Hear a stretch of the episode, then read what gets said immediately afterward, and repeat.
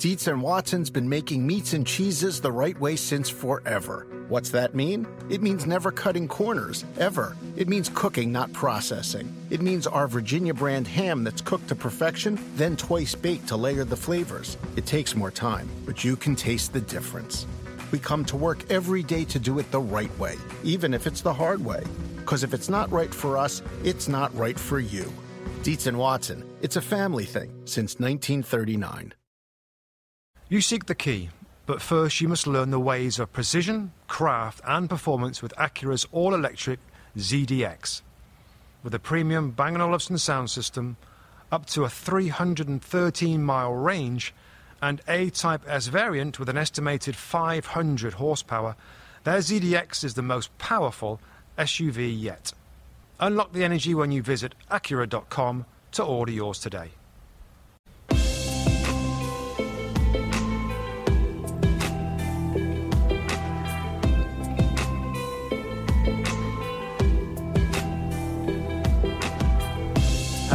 And welcome to the Two Robbies podcast, your destination for in-depth discussion and analysis of all things Premier League. I'm Robbie Earle. I've got my special guest with me today, Stephen Warnock, who joins me for the show. And here are today's topics. Insanity ensures at Stamford Bridge between Chelsea and Manchester City, who battle it out in a crazy 4-4 draw. Wolves take down Tottenham with two late goals, handing Ange Postecoglou his second straight defeat. Liverpool deliver a bounce back performance with a 3 0 win against Brentford, courtesy of Mo Salah's two goals. And Manchester United eke out another 1 0 win, this time against Luton. That's what we've got coming up in today's episodes. Okay, Steve Warnock, great to have you, mate. I've got to be honest, it's, uh, it's a pleasure to get rid of Mr. Mustard for a week or two. And bless him and his good lady. I think he's um, going to Doha for, for a little Lovely. trip, so very nice, yeah. And the rest of us, mate, we'll keep working. Um, we've had another absolutely crazy week of Premier League football, drama upon drama. There's only one place to start the bridge. Yeah. Stamford Bridge, Chelsea hosting Manchester City, a Chelsea team that at times we've seen some progress, and other times I think we've all been a bit frustrated against a Manchester City team that look like they're starting to get into gear as we know they kick on. It ended 4 4. Give me your biggest takeaway for Chelsea, because I think that they become a, a bit of a story, really, 4 4 with, with the reigning champions. Yeah, I, I think there's a lot of uh, talk around the game was, well, he only beat Tottenham because of the sendings offs, which is might be true. Yeah. But they took a lot of positives from it, and I think going into the game, it probably suits them playing one of the top teams. Manchester City, where they're going to attack them, they're going to come out against them. Yeah. I think they struggle against the teams that sit a little bit deep and, and uh, they find that difficult to break down. So the game sort of played into the hands. However, you're going to get punished against Manchester City if you're not on your best game. Yeah. Um, the the penalty early on or in in the first half, and it could have set them back. They could have felt sorry for them, felt sorry for themselves, got into the shells. But I just thought the the response from the Chelsea players was very positive. Um, I think during the game, what you saw was at times Chelsea at the brilliant best, but at times you also saw Chelsea at the the, the most vulnerable Yeah, as well. vulnerable. Yeah, and and I think that's just where Chelsea are at the moment. I think they're just on this path where they're just a little bit up and down. And I think what Mauricio Pochettino is looking for is almost that, that flat line and, and then a slower trajectory just to, to evolve and, and to get better. It's interesting because um, on the on the podcast I've said to to Musty a few times. He keeps saying about Chelsea, and I'm, I keep giving him the sign. Two year two year process for Yeah. me, mate. It's a two year, and I know that seems long, and I know people will say, well, he's got to get things right, and the amount of money they've spent.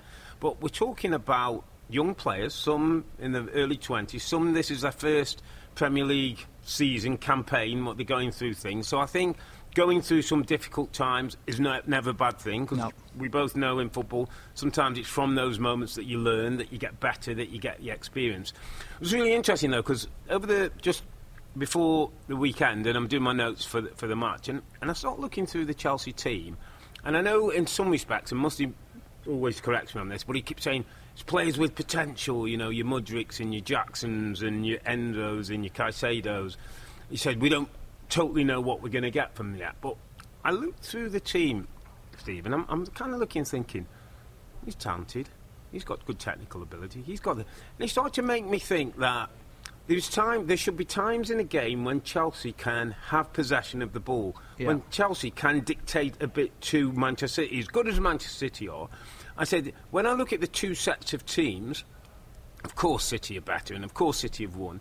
But the bigger things for me with, with, with that City have are maturity, experience, know-how. They, Yeah. they know what they're doing. This Chelsea team have got none of that at the moment, but they've got talent. Yeah. And, and if they can find a way to start to get some of the maturity, and I thought it was a, it was a mature performance today, I think that's when we'll start to see the Chelsea that Poch wants, the Chelsea that fa- the fans want, and the Chelsea that the owners have spent this kind of money for. Yeah, I think there's there's only a, a handful of players within the squad who've probably won majors. When you look at it and you go Thiago Silva, Mm. Yeah. Mm-hmm. Raheem Sterling, Cole Palmer to a certain degree is being in and around the changing young- room, young- but he's still young young Yeah. on in football in terms of what he does on a pitch. Mm. And, and I completely agree. I think that that game management is key to them, and I think it's something that Pochettino is very, very aware of. This that they have to get better at that. The, the, the game that strikes me is is the Arsenal game. Yeah. 2 0 up and you're cruising in the game. It's the best we've seen them play in a long time. Albeit Arsenal, were they not at the best because of Chelsea's performance or was it just an off day? But then the mistakes creep in mm. and then they fold. And that's the problem is like you can't fold. It's almost you've got to brush the first mistake off and say, okay, don't worry about it. We're better than that. We can get over it. But I think that's just where Chelsea are at the moment. But it, I, I find Chelsea very interesting in the fact of the old Chelsea regime Mm-hmm. of turnovers, tur- well, winning trophies year after year, Yeah. and has gone. There's a new ownership in town, so for me, it's almost like Chelsea's a new club. They're in a massive transitional period where you've got now owners who are new to football, Yeah. who don't quite understand it fully. They're learning on the job. Mm. They've made huge mistakes. I think by bringing Mauricio Pochettino in, they've made a big addition to it, and I think it's a big plus what they've done in bringing him in. So I, I totally agree with you. I'd even stretch it longer than two years, the project, hmm. because I think the club had gone that far behind after Abramovich left with the mistakes of what Todd Boehly made. Even that position of when when Ab- Abramovich was sort of under investigation, hmm. the, the club slipped behind a year straight away, maybe longer, with, with what was going on at the club. So I do think it's a, a long process and it's going to be a long ride for them. I want to talk about some indiv- individuals and, and then maybe just turn attention on, on, on Manchester City. But before I do, I, I just wanted to, to run one, again, a bit of a theory past you in terms of, and obviously your links and, and knowing Liverpool Football Club well, that I sometimes feel in football and, and at certain football clubs, your history, that, that a winning history from the past, can be a burden. Oh, yeah. I used to feel feel it at Liverpool, and, and uh, obviously the the one trophy, the one title that Jurgen Klopp is helping to address that, and the football that he's playing now is getting Liverpool back to where, where they were. Manchester United, I think it's evident now. We we always harking back to the time. Chelsea, we kind of keep on talking about the winning and that mentality and the titles and the Mourinho's and the Ancelotti's and the Conte's and that, but, which isn't necessarily helpful. That, that's one point I, I'd love to get your thought on. And, and the second is, and, and this one's a little bit more difficult to to. how, how would I best explain it? I've always felt at certain clubs, big clubs with that history, that winning history from the past, there's sometimes an element, small element around clubs who don't want current success because it actually dims the, the successes of the past. Yeah. And it's a, it's a really difficult thing to try and say. But sometimes you either see it, you feel it, you, that there's an era where that was the golden era back in the day, and this is nowhere near as good, and they'll never be as good. And, and it, I don't know. You were at Liverpool, they had many years, and I'm not saying these, these loads of individuals or whatever who always hark back to those days, but do you understand the point I'm making? Oh, 100%, yeah, I do. At times, it, it, at clubs, everybody's got to be pulling, and, and sometimes there can be one or two bad eggs in there who actually are hankering for those past days because Yeah. that was their glory time. Yeah, I, I think your first point, obviously, that the pressures of being at a club and to, Yeah. to win titles is there. The- The only thing I'd say about that is, and this is, I, I totally agree with you on that. From a player's point of view, you can't you can't think about that. This is your era. This is your Yeah, time to, yeah. to make history. Um, I think a lot of the time it's fans, it's the media who put that pressure on the players. But actually, from within the change room, mm. me and you wouldn't sit there in the change room and say, God, we need to win this. We need to get ourselves in these history books and, and match yeah, them. Yeah, we're not thinking We'd like it. to. Yeah. But yeah. that's just, well, if we do things right day to day, that'll come It'll naturally and, and that'll happen. If we're coached in the right way, managed in the right way, mm. if the right players are brought through the door, well, that'll all take care of itself naturally. Um, the more pressure you put on yourself, the more you know you seize up, you become yeah. less of a player, and you play yeah. yeah. you play limited in the way that you play. Um, I think what was very interesting, and I, I can talk about this because I know it firsthand, is when, when Jurgen Klopp took over, the one thing he did was he embraced the history yeah. of the club, mm-hmm. and he wanted the former players and the ex-players to be in and around and tell their stories about winning titles and mm-hmm. winning cups and what the mentality was like and how they thought about games because he thought that was vitally important if I was, if I wanted to be a tennis player, I wouldn't go to you and ask how to become a tennis player. Okay. Because you don't. Cheers. Yeah, but you don't know it, do you? yeah, no, if, if, if I wanted to become yeah. a doctor, I wouldn't yeah. go and say, "Well, Robbie, yeah. what do I do to become Absolutely. a doctor?" If I want to be uh, become a winner and get a winner's mentality, mm. I go and speak to winners and I ask mm. them questions and I feed off them and I get that. But what you've got to get is you've got to get the right type of winners within the change room who want the club to continue to be winners mm. and to be spoken about in the right way. And I think that's what Liverpool did. I know it's like what other clubs are doing now. Yeah. They're, they're, drawing on the past and saying to them, no, embrace that past and use it to, to gear you and, fill, and fill you to, uh, or fuel you to, to be successful. Let's uh, just focus a couple on, on, on, a couple of Chelsea players and, that, and then we'll, we'll, we'll, we'll turn to Manchester City because obviously they played their part in a, in a brilliant game just before the international break.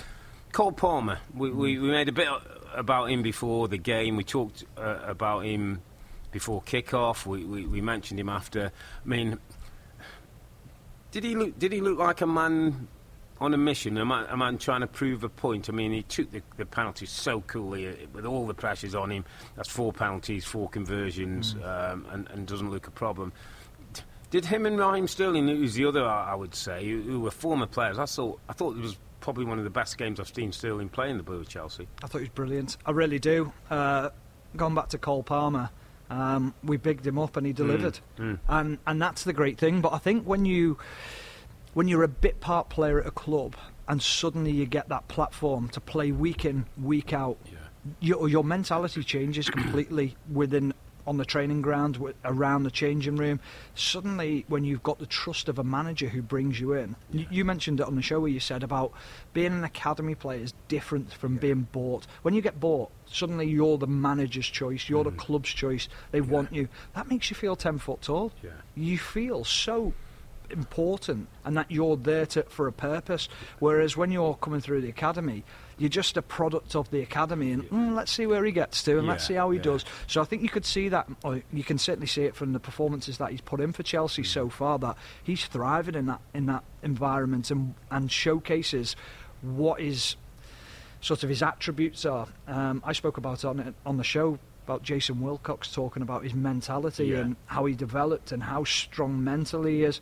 We saw that in the penalty. Going up against your former club, right at the end of the game. Yeah, and can you, one of the top goalkeepers in the league. Exactly. And you, he, he looked so comfortable, didn't he? Yeah. He looked so calm. So that, that shows his qualities. And I think Raheem Sterling's got a point to prove to a lot of people.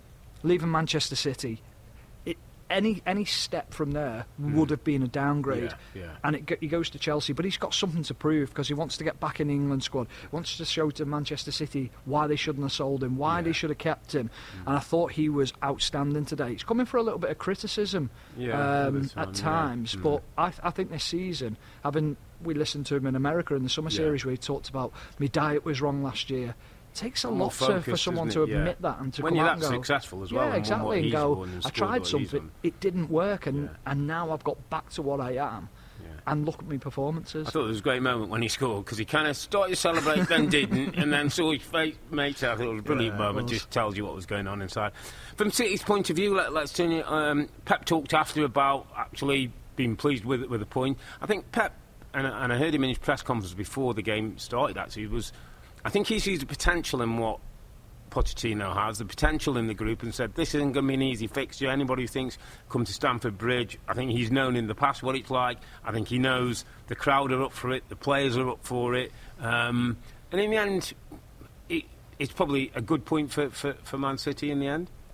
Yeah, I, I, think he'd have he'd have probably took it before the game, um, going to Chelsea, having been four three ahead so yeah. late on. Yeah. That'll be sort of sat in his mind, mm. thinking, well, we should have saw that one out.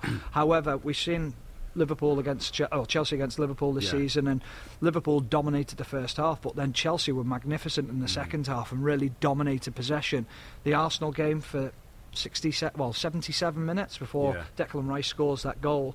Arsenal are, are, well and truly played off the park by Chelsea, who were brilliant on the day. So he knew watching those videos, and I go back to the styles of playing against Chelsea. Yeah it suits Chelsea to play a Manchester City, a Liverpool, or an Arsenal who come onto them, who want to hem them back in, and then they can counter attack. So um, I thought his interview was refreshing, actually, because yeah, usually yeah. he's so uptight and mm. a bit m- moans, and he just said, which is exactly what we were thinking, what an advert for the Premier League. Yeah, absolutely. And it wasn't a great day, I don't think, for too many of the City players. Uh, a couple of points I, I, made after the game. I thought they missed John Stones. Yeah. I think how important he's become not just his defending and his organisation. Now, when he steps into midfield, gives them the overload. He understands his role, where he's passing, how he can get it into the attacking third. I thought they missed that. I thought Rodri at times uh, got a little bit drawn around the pitch. He missed a couple of the, cha- uh, the challenges he, no- he, normally makes.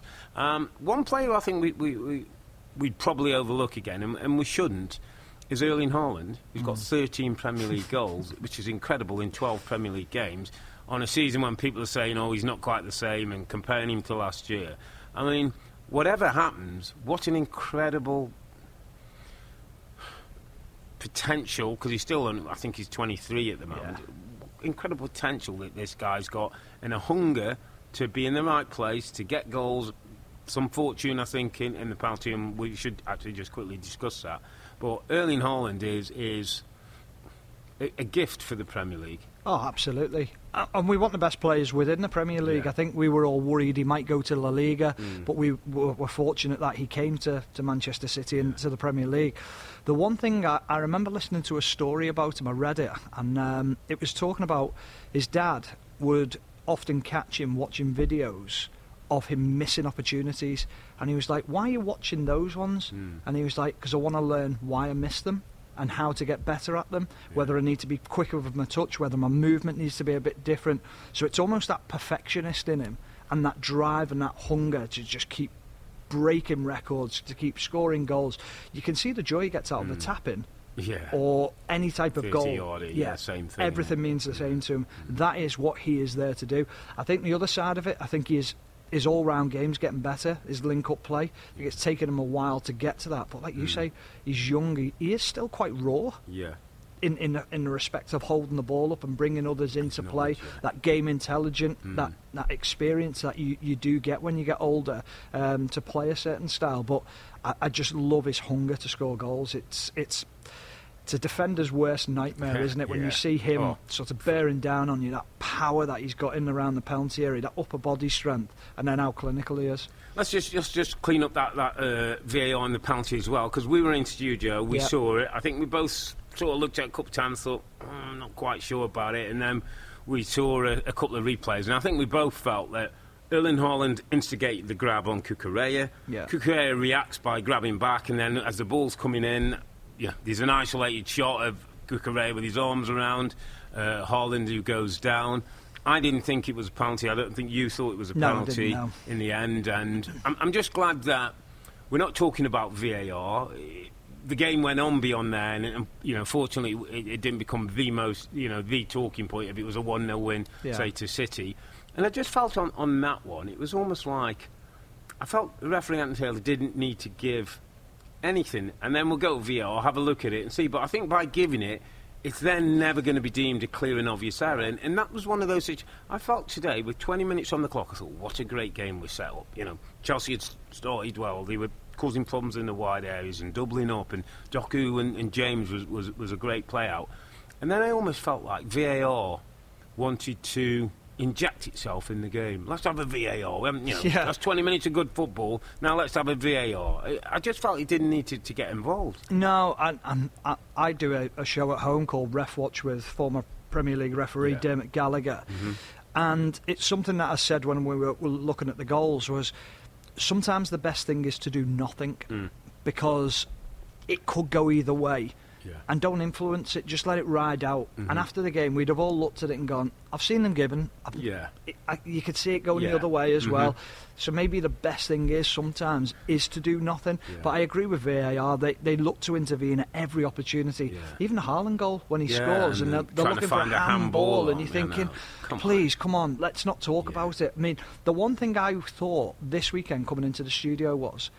Let's hope we don't get any major VAR Yeah. controversies. We don't. We all them. do, don't we? Yeah, Football exactly. fans. We want to see the game play and play out. Absolutely. Have you ever brought your magic to Walt Disney World like, hey, we came to play? Did you tip your tiara to a Creole princess or get goofy officially? When we come through, it's true magic because we came to play at Walt Disney World Resort.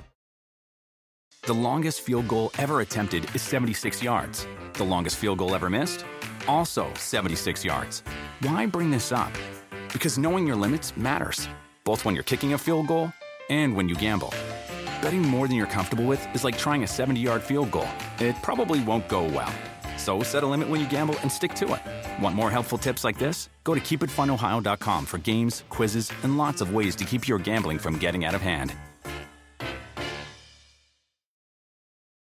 Anyway, we're not going to finish this on, on VAR, but we are going to move on to Molineux. Tottenham um, went away to Wolves, uh, having lost their first game of the week. Obviously, the circumstances on Monday to Chelsea, two players sent off, lots of injuries, you know, all kinds of problems for Ange Postecoglou. So they go to Wolverhampton Wanderers. They go one up early through a Brennan Johnson goal, and then late on concede two goals, which means back-to-back defeats for Spurs. We've just done a, a breakdown on the uh, tactic show, which is on the NBC Sports YouTube channel. Anyone who wants to have a look at that, just look at the two goals that, that Spurs concede. Is it as simple as saying because of who wasn't there that possibly caused the defeat, or should the players out there, the eleven, have, have done a little bit better? I, I think there's a there's a, a little bit of both. I think Mm. if you've got Van der Ven and Maddison, I think the game's different. I, I really do. I think Yeah.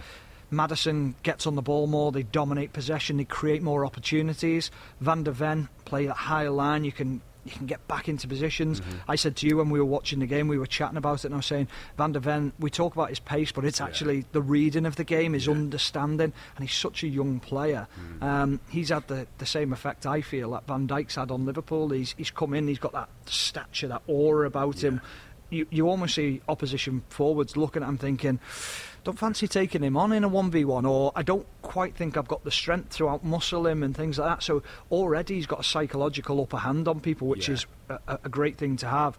The other side of it, would, would you'd look at it and go, well, you've got two international centre halves playing, Eric Dier and Ben hmm. Davies. Should they be able to deal with runners through them, through passes? Yeah. They should, but late on in the game, when you haven't played that many minutes, hmm. legs are tired, Yeah. mind's tired. It's like the constant pressure that comes on you. Yeah. If that was maybe two games down the line and they'd have two back, two lots of 90 minutes in the legs, mm. and then they get to that stage, I think they see the game out. I don't Yeah. think they're as mentally tired and physically tired, good point, and yeah. that's something that you look at it and, and Postecoglou, I'm sure, listen, he's a smart guy, isn't he? He's probably looking at the same thing, thinking we, we could have defended it, we could have done better, but it's a it's a big task. You did right because I, I did hear a bit of a press conference last night after the game, and he sort of said, you know, I, I was a little concerned for some of the players who haven't played at that level for that long time. You know, Eric Dier's first Premier League start.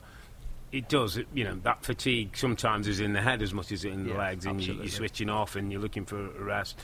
It's interesting because actually, having done the uh, breakdown we did on the, on the second goal, which is the uh, Lemina goal from the free kick, a thought's just come back to my head, and, and it, it came through when we were watching um, Newcastle train in the uh, summer series away in, in America. I remember Eddie Howe going through some game type situations, and the opposition had the ball. And the first thing Eddie Howe coached was one of his players to get in front of the ball and stop a, quick free kick. So he had Almiron doing it. He had, um, I think, um, Trippier doing it. He had Joelinton doing it at times. You don't always have the same player. And, and, and he did a little thing which made me laugh, and I thought very clever. He said he had the player to get in front of the ball and then go down and tie his laces as if he's doing his laces. Now, most of the players haven't got laces in the boots anyway, so No. I don't know, I don't know how that was. But obviously, it's just a ploy to stop the opposition playing a quick kick so you can get organised. Yeah. And I remember now think, watching the, um, the second Spurs goal today, and anybody gets a chance to look, referee gives a, a, a free kick. Wolves want to take it quickly.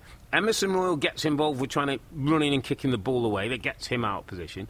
But the big thing, I, it's just come back to me, is that no Spurs player thinks about getting in front of the ball and stopping a, a quick free kick, which just gives us time to fill our holes in behind, get our organisation, and maybe give us a chance to defend. We're now talking 90 plus seven minutes in the game. It, it's at 1 1, So Sarabia scored one. Yeah. Lemina's running forward. Could they have, have, you know, just a bit of thought and maybe a bit of discipline? Have, have, saved that situation. And you're talking about in those positions. You're talking about Højbjerg, yeah. And then you're talking about Bentancur, mm. two experienced players who yeah. should know better, mm. should be thinking in that position. Yeah, get on top of it, do, do something. I think Son was in and around the same mm. area as well, another experienced player. But then I go back to them tired minds again. Is that part of it? Mm. Is there is there enough leadership on the pitch for someone to do that? Mm. Son's not that type of. Son's a leader of. Sh- like showing what he can the do way on the he plays, yeah, you yeah. take a lead from He's that, not yeah. a shouter and a mm. baller and a, an organiser. Mm. And do they need that figure in midfield to be able to do that? Because. I think when you go back to Newcastle there and you make a great example of it, Kieran Trippier is the one straight away you'd be thinking he's in his head yeah. like he's played Stop for Simeone. Yeah, yeah. Simeone yeah, knows the dark, art, yeah, dark, dark arts of the games, and that's how you slow a game down. Mm. That's how you frustrate teams, and that's what you've got to do. Mm. But I just think when he'd on the pitch, he'd be the one saying, "Get in front of the free kick, slow it down, make sure it happens." Yeah, but it's a great point. Just wonder with, with back-to-back defeats now for, for Spurs uh, in, in, the space of what six six days. Has the break sort of come at a good time? Uh, you get one or two, I know, injuries, and these, you know, we're talking about Van der Ven and Maddison being maybe next year before we see them in the white. But other players, suspension, Udogie comes back, he was only one game suspended. Yeah. Romero, we know, is three, which makes it a little bit difficult. But as a break almost come at a good time, go away, come back together again, we, we, we, we go again kind of thing? Yeah, and I think also as well, if there is a game this weekend, all the media's attention will yeah. be on, on yeah, Tottenham. Shot, yeah. What's what's the response going to mm. be? How are they going to deal with this situation? Exactly. From suddenly having this unbelievable start we go back to being Spursy. Yeah, and yeah, and that's yeah. the problem. That's the title they want to get away from. So it's a it's a case of I'm sure it's very difficult with an international break because for a team like Tottenham, they'll have multiple internationals within the changing room who will be going away on the international yeah. breaks now. So it's not a case of where Ange Postecoglou can get them in and sort of get a little bit of a reset and look back at the work they've done and go, hang about, lads would you have taken this at the beginning of the season? Yeah, yeah sure. Because the position we were in, no one would have put us in this position. They'd have probably said we'd have been around seven or eighth, and how's Postecoglou yeah, getting on? Yeah. Can he have an impact on them? He's not quite done what, he, what, what he'd wanted to. Well, they're in a magnificent position, so take the positives from it. I think that's what they've got to do, and they've got to just sort of take stock by taking a step back from the situation, mm. the international break, and going, no, we're in a great position here. Absolutely, and uh, I just want to give a mention actually to Gary O'Neill because he's he's a guy often that's not in the spotlight in, in, in many respects. Um, I think he was on Sky Football Monday Night Football a few yeah. weeks ago, showed a little bit of his coaching and how he works. I think startled one or two people and got people's attention. Um, and just as, as, as, as the Wolves manager, his team played good football. They're well set up. They've had some terrible decisions go against them, VAR and the likes. I mean, I think the back-to-back penalties that, that um, have been given against them that, that weren't. I think yeah, they got an apology this weekend for one last it? week. Yeah. yeah. it was Hee Chan Hwang, the first one, and then uh, Fabio Silva, I think it was last weekend. That's three penalties then, the Luton one as well. And the yeah, so, so it's, it, it's, it, they've had some, some terrible luck. But I just think he's, he's one of those managers who I think people are starting to warm to. People are starting to understand how good he is. He's working with the group. Uh, you know, he went under difficult circumstances. I think he had four days training before the start of the season. We saw them play at Man United, where they played United off the park yeah. and lost 1 0 the first day. But, um, yeah, you know, difficult time, but again, a guy who, who, wants to coach, who gets players better. And, and Wolves play some good football, I tell you. They, oh. they, are a, a, decent football team. So, yeah. a little bit of credit to Gary O'Neill. Okay, mate, let's move it on to Anfield, I'm sure you're uh, looking forward to speak to this. Liverpool at home to Brentford. Brentford can always be difficult opposition to play. Thomas Frank has his team, excuse me, well set up. But Liverpool, no problem, 3 3 0 1. Two goals for Mo Salah, one for Diogo Jota.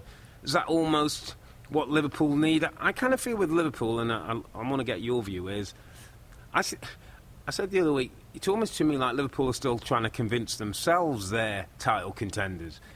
It's like people are saying, "Oh, Liverpool is this a team?" And listen, they're in good shape at the moment. Sits second in the table, one point behind City. But are they really title contenders? Do you think this time around?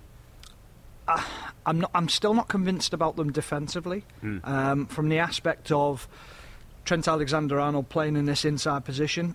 Now, Manchester City tried it with Kyle Walker moving into that position. He tried it with also Zinchenko when he was at the club, and it didn't quite work because you're vulnerable and susceptible to counter attacks on that side. And Konaté, when he plays on that side, often gets caught either ball watching because cle- teams are clever now. What they do is they'll play a winger high on the left and they'll bring the striker out to the left hand side as well. Hmm. So then Konaté's got this conundrum which one do I go in on? If I go tight on the striker, there's a ball in behind for the winger and that causes problems. If I go wide enough on the onto the winger yeah. leaves this big gap through to the striker and he's caught in like that, that position at the moment where he doesn't quite know how to deal with it mm. I don't think Mac Allister's a number six I don't think he's he's senses danger enough to play in that position when I look at Rodri he senses it Yeah, he yeah, knows not- like yeah. when people move into certain Can positions he learn that? Do you think, or is that something that's? I don't think he's athletically good enough to, to do get it across the pitch? yeah, I, I- I think he's a he's he's one of He's those players. he's he? a brilliant mm. footballer, but play him to his strengths. And, and listen, I'm not sitting here telling Jurgen Klopp what to do, but I just think his best position's higher up. When you look at him at Brighton and and especially Argentina in the Yeah. World Cup, I thought he was the second best player in the tournament. Mm. I really do behind Messi. Messi was unbelievable, but Mac Allister was was phenomenal in that forward advanced position, retaining balls, little threaded through passes. So I think if you want to get the best out of him, you, you've almost got to play him in that position. The other thing I think with Liverpool is is Szoboszlai's your mainstay. Yeah, yeah. But then you look at it and go, well, who's the other two? Who fits in there? I think Curtis Jones does when he's fit. I think what Jurgen Klopp's got out of him is he knows tactically exactly how to play the game. And also, his passing accuracy, his passing retention is the highest in the Liverpool team.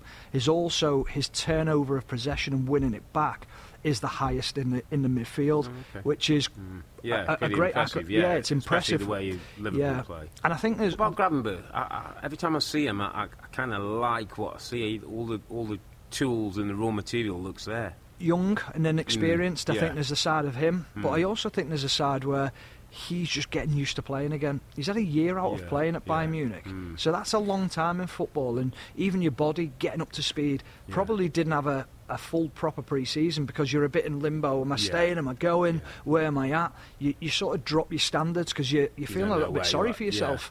Um, so I think there's a side where he'll get better in time. Um, but I do like him. He's a he's a more ad, an advanced centre Yeah, midfielder. Loves getting on the half turn, yeah. drives with the ball so so well. yeah, good so it's just that defensive minded midfielder. Yeah, when Endo's balance, not quite at the level. Yeah, yeah, it's interesting. Uh, one one we have to mention, uh, just as we move on from Liverpool, is Mo Salah. Uh, I think it's double figures again for him. His productivity in terms of goals and assists. I mean, to even think about what a sale would would have looked like for, for Liverpool or will look like in, in the future. Um, I said today when we were doing the highlights and, and you watch him and he slips one in, typical, opens his body up from that right hand side. He gets a header that he nonchalantly puts in and waits to see if he's onside. He is. He, he's already at double figures. Um, I think we sometimes in football take for granted the art of putting the ball in the back of net and how difficult it is. This guy makes it look easy. And I said today, he's a modern great. He's a modern Oh, Premier yeah. League great. Um, and it will be only when he's gone and we start looking back at the history and the record books and, and what he's done that maybe he'll get the appreciation he deserves. Yeah, he- certainly gets the appreciation from, from Liverpool fans. They Yeah. they know what he's capable of. They know what he's churning out game game after game. The big thing when you watch Mohamed Salah is, and I, and I just wonder whether this is why it didn't work for him at Chelsea, is that at times he can do nothing in the game. And it can have Uh-huh. a, a real tough time. I think back to the derby against Everton. Mykolenko marked him out the game. Yeah. Mykolenko was brilliant. Mm. Suddenly, bang, blink of an eye, Yeah. does something, scores a goal, and you think, where did that come from? And his his stats stack up from a stati- statistician point of view. Yeah. Everyone looks at him and goes, goals, assists. Yeah. But when you actually watch his all-round game, you go, he doesn't have an effect at times, and he can be quite sloppy, and he can be little bit sort of on the periphery of the game. Yeah. But within a, within a f- the blink of an eye, he can just score a goal or create yeah, something out of nowhere. Which is a And special talent, isn't it? Yeah, and that's why you can talent. never really take him off the pitch Yeah. because you know Yeah. he's got that in his armoury. He's he's a phenomenal player. Yeah, absolutely. Um, and you do think if Liverpool are going to challenge for a title, Mo Salah is going to be a big part of that, goals Yeah. from that right hand side. Okay, let's move on to Old Trafford. So, a bit of attention back on, on Manchester United, losing against Copenhagen 4 3 in the uh, Champions League. Marcus Rashford getting sent off. More kind of pressure and headlines on, on Erik Ten Hag. So, this was a game that I set out. My note before the game was United can't lose this game. It's one of those days where if United lose this game, it's all on. Um, Yeah. They didn't lose the game. They scored uh, through uh, Lindelof um, from a corner kick. They won against Luton 1 0. Um, good win, not a great performance. Is that where we are with Liverpool now, or, or do standards, or should should standards maybe be higher? Uh, the standards at Manchester United should always be higher. Um, I just think at the, there's a, a real lack of belief, whether it's in each other as players, whether it's in the system that they're playing. Um, I, think it's, it's very interesting though. They still sit sixth, or is Yeah. it sorry, sixth or seventh in the league three at the moment. points behind fourth. Well, they were three points behind fourth. They're now, yeah, sixth in the table on 21 points. Um, fifth is Villa on 25 points, and fourth is Tottenham on 26 points. So they're. It's not a terrible yeah, position, they're- is they're it? And we're all three, looking four at them. points. Yeah, you, going, we were thinking like they're, they're 16th or something. Yeah. which they're not. But I think a lot of it has come from the Carling Cup defeat to Newcastle at home. Yeah, yeah. 3 0, and then that was followed, that was after the 3 0 against Manchester City at home. So we're looking at that over aggregate going, saying they've been beat 6 0 at home over two, games, games. yeah. And you look at that and go, it's not great, but then the Champions League form hasn't been great. No, But in the, pre- the in the Premier? League, Yeah. they've gone about the business okay-ish. Reasonably- They're in a position now well. where you go, you know, if you go on a run and we Mm. start to click a little bit, Yeah, we start to yeah. believe in ourselves and believe in each other, we could actually sort of mount a challenge Which to get can come top with four. wins, can't it? It's, it's Yeah. amazing how, and, and sometimes our, our, our listeners and viewers might not understand how much a win changes the dressing room and, and the training ground and how Yeah. you work. And sometimes you haven't played well, and you kind of know you haven't played well. But as you say, you look at the table and you go, "Oh, we're sixth. Yeah. We're not playing well." Listen, if we kick into gear a little bit, we, we can go kick on again. And I suppose Yeah. that's what Erik Ten Hag is continually pushing out the narrative that we're not as bad as you, you lot keep saying we are. No, I, I think the big thing is is that we all we're all. And, and, and rightly so, I, I think anyway, in my opinion, is that we all look at for an identity of a team, don't Yeah, we? yeah. So we want to see how a team plays and what their style is. When I, when I look at Manchester City, even Chelsea today, Yeah, I can yeah. see what they're trying to Correct. do. Arsenal, Liverpool. When I watch Aston Villa, uh, uh, we get exactly what the ideas are on the pitch Yeah. and what they're trying to achieve. When I watch Manchester United, it's just reactive football, and that's the issue. Whereas, like Manchester United, with the money they've spent, shouldn't be a team who sits deep and counter attacks. Yeah. I, I understand when, when the chips are really low and you've Mm. Yeah. probably sold a few players or they've lost a manager and a new manager comes in. But Ten Hag's, had- Ten Hag's had what, sort of a year and a half, Yeah. nearly a year and a half in With charge now. choice of a number of players. Yeah, so have they progressed? I think Mm. they've regressed. I don't think they've, they've got any better. It's interesting. I, I looked at the bench this weekend, and then you've got Varane, who there. You talked about winners and, and talking to winners as a winner was on the bench. Yeah. There was no Johnny Johnny Evans, so but it was Maguire and Lindelof, so he's not getting in ahead of, uh, uh, of Maguire Lindelof. Amrabat was one they've chased and talked about. He was sitting on the bench, and Mason Mount, who you're going to spend a big lump of money on, and then you're playing Luton at home, and Mason Mount's on the bench. Yeah. Those are the things that I scratch my head and say, what's the plan here? What's what's the joined up thinking? You know, why on these days is Mason Mount not in your first eleven Yeah. if he's fit? Well, uh, that that's a, a big question, isn't it? Is it a case of Mason Mount's just not playing well? Is it that they've seen something else in him and it's not quite right what they've seen and they mm. don't believe he's the player that they thought he was. But to put all the money into him with a year remaining on his contract, it was mm. what over 55 million pounds. So what's that? 65 million dollars ish. You look at that and say that's a big gamble to take on someone in the last year of his contract. Plus the contract he will be on as well, wages wise, will be huge. So it was a big gamble. I think there's something more with Varane. You, see the, the clips during the week, Yeah. and it, it looked very frosty and hostile between him, him and Ten Hag and his backroom staff. It's almost like Ten Hag's, uh, sorry, um, Varane. Varane's looking very frustrated and, and isn't happy with the situation. Um, and would you be? I don't think you would be. I think you- will feel. Every pro backs themselves yeah, you, to play. you want to play, don't you? Yeah. And, uh, I'm sure if you of Varane at this stage of his career, he, he's going to want to play games. And I suppose we've got uh, Marcus Rashford, who 17 goals last season, 30 all comps, looks a shadow of, of that player. And Højlund, who it's amazing, who looks confident playing in Champions League and has got his five goals, just can't find a, a bit of luck, find the right contact to get a goal in the Premier League. Yeah. Had a couple of chances again against Luton and, and wasn't able to find the back of the net. But that that one was a really interesting signing to me. It- it- yeah, because if I look at Højlund, I like him as a player. Yeah, I I really think he's do. potential. I think he's, he- he's a, could be a top player. But what, what does he feed off? Mm. Crosses. So you've got Garnacho on one side, he wants to chop, weave in and out. Yeah. And you think, does he really deliver quality balls into the box? Yeah, we wondered if that's why he played then he Rashford, on the right, on the didn't right, Maybe he? To, to put a cross in, and Yeah. he actually did, didn't he? And, he uh, just missed it at the yeah, back post ever so it on the slightly. But post. you're looking at wingers when, when Rashford plays on that left. He's not going to be one who's going to get it out of his feet and really whip a great ball into the box, is he? No, that's so easy. if that's not going to happen, well, get to the byline, set it back for your fullbacks, and then put quality into the box.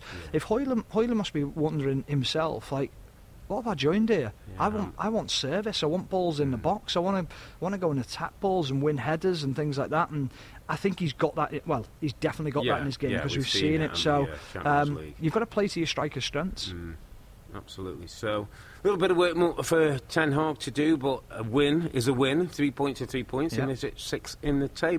Have you ever brought your magic to Walt Disney World like, hey, we came to play? Did you tip your tiara to a Creole princess or get goofy officially? Step up like a boss and save the day? Or see what life's like under the tree of life? Did you? If you could. Would you? When we come through, it's true magic. Cause we came to play. Bring the magic at Walt Disney World Resort. The longest field goal ever attempted is 76 yards. The longest field goal ever missed? Also 76 yards. Why bring this up? Because knowing your limits matters, both when you're kicking a field goal and when you gamble.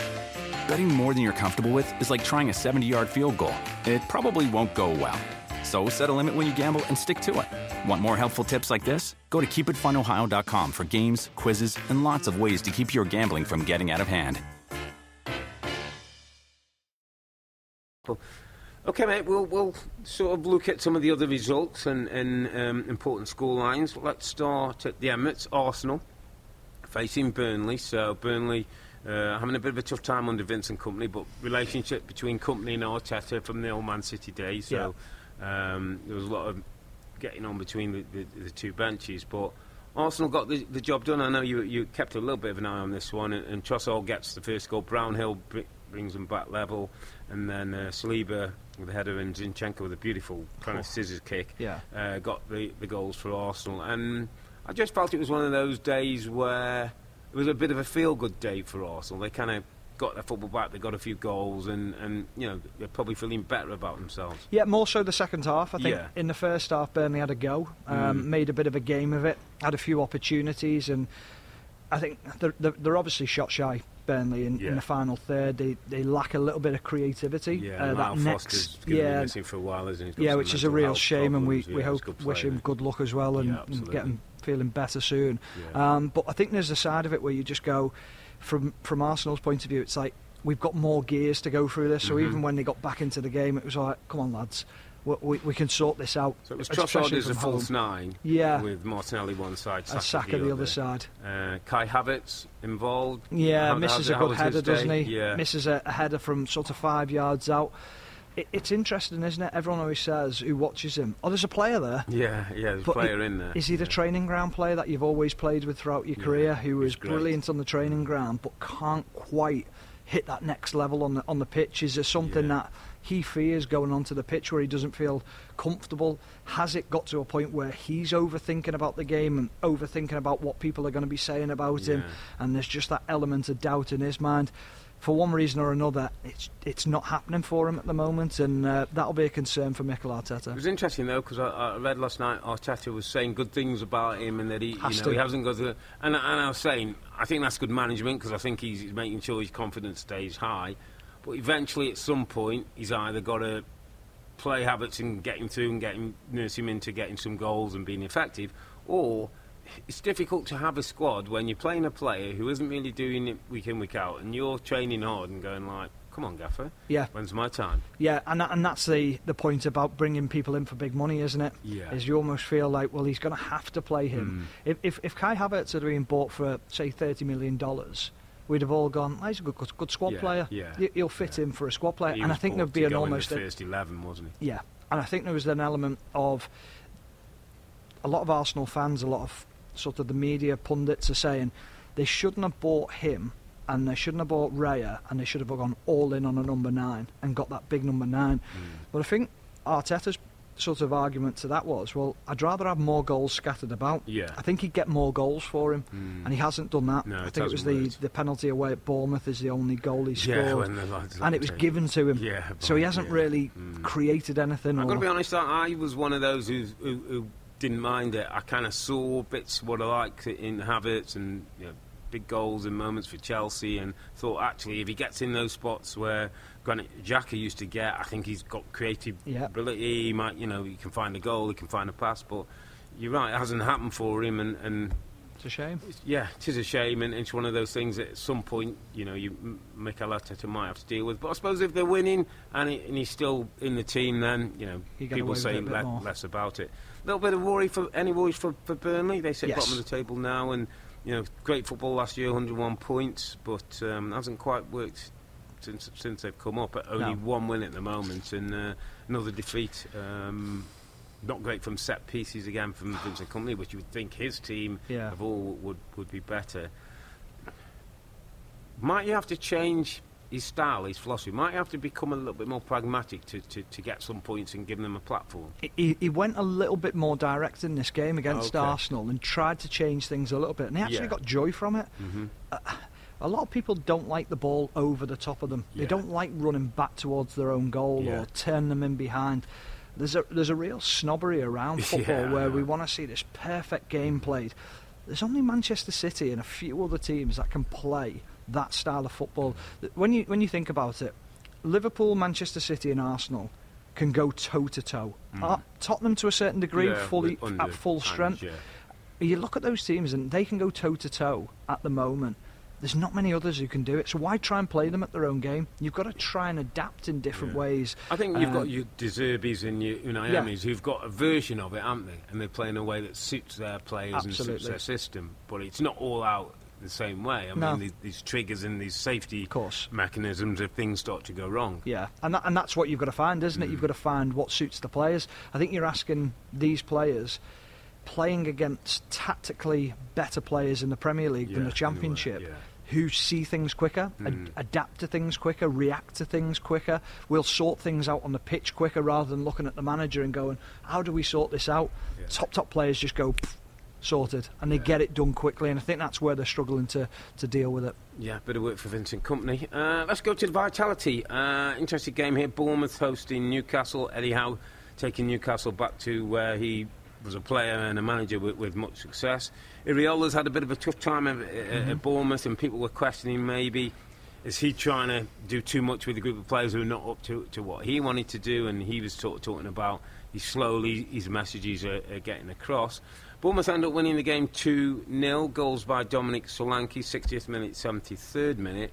On a day when I actually thought Newcastle didn't really turn up. I know they had Champions League, got beat by Dortmund, they've got some injuries, Isak and like Wilson out. Yeah. and Number of players, you know, suspensions for Tonali, Bruno Guimaraes um, not available. So there was reasons, and, and there's a you could say excuses for Newcastle, but I think Eddie Howe would expected a little bit more from a team that he put out that was still a decent side. Yeah, I, I really do as well, and I think the other side of it as well. One of the players that you did mention there is he's one of those unsung players. Is is Dan Burn can play across the back Mm. line, very comfortable, big stature from set pieces, from uh, both attacking and defending, Yeah. but also what they've got across that back line, which they lose when Livramento comes in or Lewis Yeah, Hall. Hall, yeah. Great experience, Mm. know how Yeah. under pressure. How do we deal with it? If it needs to go, it goes. Not overplaying, trying to impress the manager and trying to Mm. impress to get in the team, trying to do too much. And I think there's an element at that at, of times at the weekend,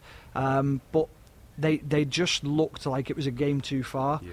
Um, they looked like they needed the international break. They almost needed to limp over the line against Bournemouth, get a result, Yeah. and then sort of take stock and go, Phew, it's been a couple, uh, cuff tu- uh, tough couple of weeks, tough Yeah, one to me yeah, to say, um, and then just sort of take stock and look at it and, and, and sort of address it. But there's that Champions League element as well. They, Yeah. the, the travelling, the getting adapting the training sessions, making sure all that's right. Whether Eddie Howe will look at that himself and go, okay, maybe I need to adapt something Yeah, and change something. yeah. Sit down with his medical staff over this Mm. period and say, are we getting something wrong here? Can we Yeah. change something? Feedback from the players as well. Yeah, absolutely, because uh, went, Almiron went off with looked like a muscle injury. Uh, Fabian Schär w- Yeah. was holding his hamstring, looked like could have some kind of muscle injury, and you know it was almost like you were watching the players thinking, "Geez, who's who's, Who's going to be next? next?" Yeah. Um, and I think I, I think I said last week, week before on the podcast. I just wonder if Eddie Howe has to find another version of his Newcastle team that doesn't have to rely on being all out all the time. We saw him. We spent some time with him in the Premier League Summer Series, watching him training. He- Yeah. He's, he's as sort of driven for training as is for games about working hard and that. And I just wonder if it's some, you know, with the games, with all the, that they've got, you know, similar players doing the same thing each week. Does he does he have to take a little bit the load away? Did, can could there be a bit more of a resting in possession, so having the ball and ma- maybe not working it through the team, but you know having a breather at times Yeah. and then going again. Not that kind of it's almost like this full on you know driving at, at everything. I, I just I worry a little bit that they're picking up so many muscle injuries on a regular basis. Yeah, I, I think when you uh, when you think about the the style of play, Mm. the way you get to that style of play and that intensity is by doing it in training Yeah, every yeah, day, You've got to do it. Yeah. and that becomes Mm. mentally fatiguing. When when you come in, you go. This is going to be a tough session, Yeah, this, yeah, and you're thinking it's yeah, repetitive. And I remember the year that Liverpool won the league. So the previous season to that, a few of the senior players went into Jurgen Klopp and said, "This is tough mentally yeah, for the yeah. players to continue to do this. Mm. There's got to be some respite at some point where we have a down day Yeah, or something, a day off or a couple of days off within the week, and we're willing to do the work, Mm. but we're not. We're, we're shattered doing it. We're really struggling to do this. How can we? How can Mm. we do that? Whether that needs a senior figure from the Newcastle players to actually go and speak to Eddie Howe and say, "This is where we're at." But often when you're when you're doing so well, Yeah, you and the- don't you want to yeah. question the No, manager, you- but there's got to be a bit of Yeah, a relationship. Yeah, like has. think that Eddie probably got a good relationship Yeah, with, with, his- think so. players, so we'll see. Just before we move on, mate, we do a uh, award each week for our underappreciated performer of the week, a player who maybe hasn't got the headlines, who doesn't always get the appreciation that um, maybe deserved. And, and my underappreciated performer of the week is, is a Bournemouth player. He's a Bournemouth striker. He's Dominic Solanke, who got the two goals uh, that won the game for, for Bournemouth this weekend. I thought he, he benefited from a decent team performance, and the first goal, and we did a little breakdown on it, was a great example of Iraola's press, where Yeah. they kept Newcastle one side of the pitch, they got the ball, they won it back quickly. Slanky got on the end of things, smashed it past Pope, and, and they go 1 0 up and improvised well for his second goal. But Dominic Solanke is a player who I feel at times doesn't get the credit he deserves. He often plays as a lone striker. He sometimes feeds on scraps because his team aren't dominating possession. He got he's got six goals already in the in the league this season. He only got six all of last season. Uh, he, he, he's a threat. He's got good size. He's technically um, proficient when the ball goes into him, and he can join in with midfield players. He's just one of those forwards who I think we take for granted in this league. And to, for a goal scorer, for somebody regularly who can find the back of the net, they're, they're worth their weight in gold. So Dominic Solanke is my underappreciated performer of the week. Good, a good choice as well. Yeah, I, I think when he comes into the club, I think it was around about 25 million from Yeah, Liverpool yeah. pounds. Mm. Um, so roughly what 30 odd million dollars, Dollars, which is yeah. it's a big fee for Bournemouth at Mm. that point. And then that pressure comes on his shoulders. I think it's taken him a little bit of time to adapt to the Premier League, and we Yeah. forget when he moved to. To Bournemouth from Liverpool, he was a, he was a young, Young, lad, yeah. so, and there was a lot expected of him to come in. Mm. I, I almost feel that that time in the Championship to go and score helped, goals, yeah. it helped him and Give took that. Yeah, yeah. got him a lot of goals in the Championship, and then he was like, "Well, I'm actually the main man." Yeah, so credit to him because Mm. Yeah. he's he's had a, a, a real uh, good season so far. Okay, let's move it to uh, London Stadium. West Ham 3, Nottingham Forest 2. We, we obviously both did this game this morning. Um, five goal thriller. Uh, Paquetá gets uh, West Ham off to a great start. Awoniyi gets uh, equaliser just before half time. And Langer gets Nottingham Forest ahead. And then they almost switch off, go to sleep Bowen and Souček with the goals for West Ham. Um, I thought it was a good day for, for West Ham. I know they didn't. I thought they started well, they finished well. I thought there's a bit of a consistency, and I see an evolving West Ham. Where I looked at the, the team sheet today, you got Paquetá, you got Kudus, you got Ward Prowse, you got Bowen, you got people who want to get on the ball and, and, and, and, and make things play. Um, you know, and sometimes with, with David Moyes' teams, we've always thought about you know the industry and the effort. So I think there's a balance, and, and I just thought he got, he got a good performance out of his, his team today, and, and in the end, uh, that's a really good win for West Ham. And we're coming off the back of three straight defeats. Um, you were saying, that, and I know you've got a good relationship with Steve Cooper, and spoke to him before the game. He, he'll be disappointed when he haven't got 2 1 up and the nature of the goals. And, and you made a great point before the match, was saying that they've got to cut out errors, whether it's team errors or individual errors. You know, the teams are going to teams are good enough in the Premier League, they don't need a, a, leg up. No. they're almost giving teams opportunities. Yeah, three minutes into the game, you can't be passing the ball across the front of your Yeah. back line and not expect to be punished when it's cut out or takes a deflection, which Yeah. is. But it shouldn't have even got to that point. Um, also, two set pieces. Yeah, you'd be bitterly disappointed. But the big thing for me is is that once you go two one ahead, tails are up. You're thinking, here we go. Yeah. And they say that the old saying in football is you're at your most vulnerable Yeah, when you've when you just scored. scored. 123 seconds later, you can see the goal. It, it can't happen. Yeah. It, it's it's such a bad position to put yourself in. Suddenly you go, everyone's sort of arguing between themselves as to why it's happened, and then there's a negativity around the, the team. Then, so uh, yeah, you, you'll be bitterly disappointed with that. yeah, good win for, for West Ham. So uh, addresses their three three game uh, losing run that they were on in, in the Mm. Premier League. Uh, Crystal Palace two, Everton three. I get the sense Sean Dyche is com- work is starting to have effect. In Dyche we trust, as I always say to Musty. Uh, again in, in, in the goals. Ayew gets a penalty back in the side for Crystal Palace, he was a real threat. Doucouré, who is becoming an absolute diamond for, for Dyche, uh, Abdoulaye Doucouré with a goal. Edouard gets one back after a bit of a mix-up between uh, the goalkeeper and Tarkowski. Uh, they get that wrong. And then Idrissa Gana Gueye comes on 86 minutes and gets the winner for Everton. Uh, so sometimes it's a great way to win as well, and a late winner Oh, away yeah. from home. Can you imagine? And then all the lads took going back, and you know Everton on a, on a decent run of form.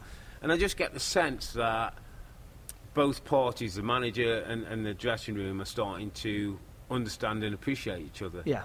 I, I think one of the big things for me is I was at the, the last game of the season last year when he beat Bournemouth. Oh yeah, we were And, there. uh, actually, we were over yeah, that time. and I spoke to a few of the, the staff and I said, "What did Hmm. he say after the game?" And he was like, "Do not celebrate this like it's something that To that should be achie- yeah, achieved. like yeah. Hmm. that, it's not an achievement. This should never be happening at Everton Football Club. This shouldn't be the standard in this changing room.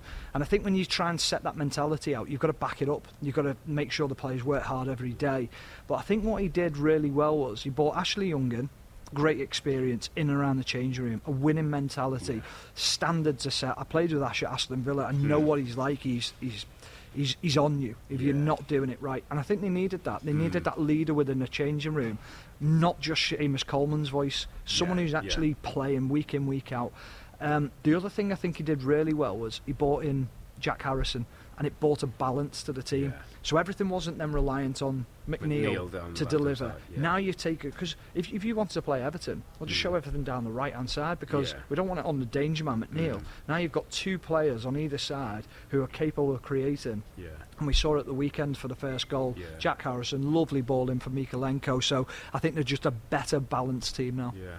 And it was interesting him was talking about making sure to the players that sometimes a long ball isn't a bad ball. It's a long pass. It's not giving the ball away, and, and Yeah. that me- those messages are starting to come. Dominic Calvert-Lewin back in the team, and, and Doucouré, as I say, has Yeah. been an absolute diamond, signed a long-term contract, and you just get the sense that Everton are going to be okay. This Oh, I do as well, And I don't think we'll be going to the last game of the season No. and, and them struggling to perform. Uh, Brighton won, Sheffield United won. Uh, I suppose a good point for Sheffield United, who were a goal down to Adingra.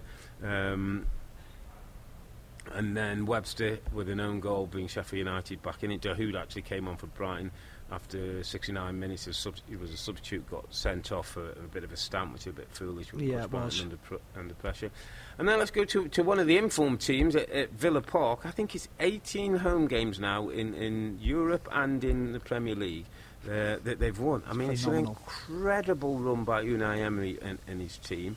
Um, Own goal from Robinson got them off. John McGinn, the captain, swept a lovely ball in with his left foot. Ollie Watkins gets his customary goal after a breakaway, and uh, Raul Jimenez with a bit of a consolation from Fulham's point of view.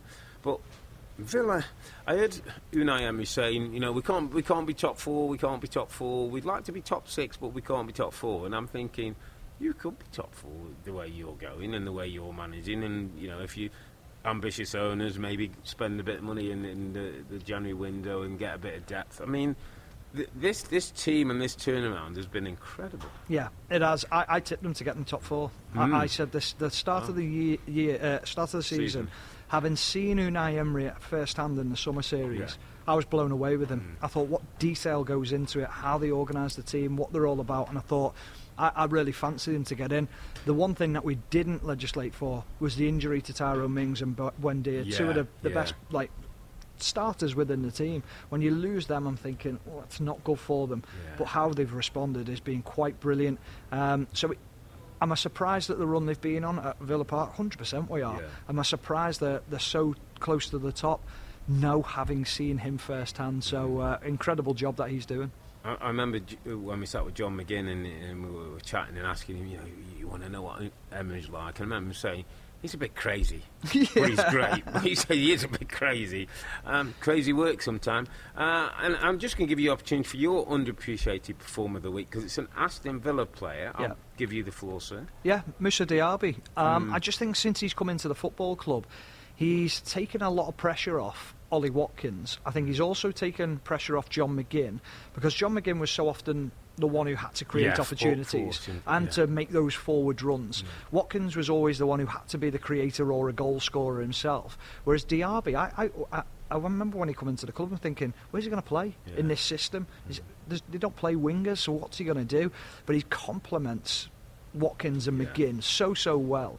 Um, so he's my unsung hero because um, as much as he does score and as much as he Mm. does create, I just think he's one that goes under the radar a little bit. Yes, a good shout. Uh, he's still young. He'll still grow, Yeah. and you say that He won't grow taller. No, he'll grow under the, the management of Unai Emery, and and.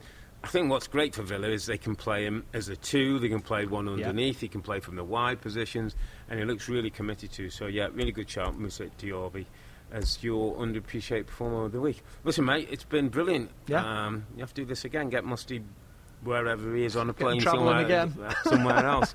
Um, on a week when it was bonkers at the bridge, Chelsea and Man City slugged it out for a 4 4 draw. Elsewhere, United get a win, but not a great performance. Everton, Liverpool, Arsenal, and Villa, they got points and performance performances put together. We're going to take a well earned break for the international weekend, but we're back on Sunday. That's November the 26th, when we'll recap match week 13, where Manchester City play Liverpool on Saturday and Everton host Manchester United on the Sunday. But for now, I'm Earle. He was Warnock. Together, we weren't the two Robbies. Thanks for watching listening. Be safe, stay healthy. It's a good night from me. It's a good night from him. Good night.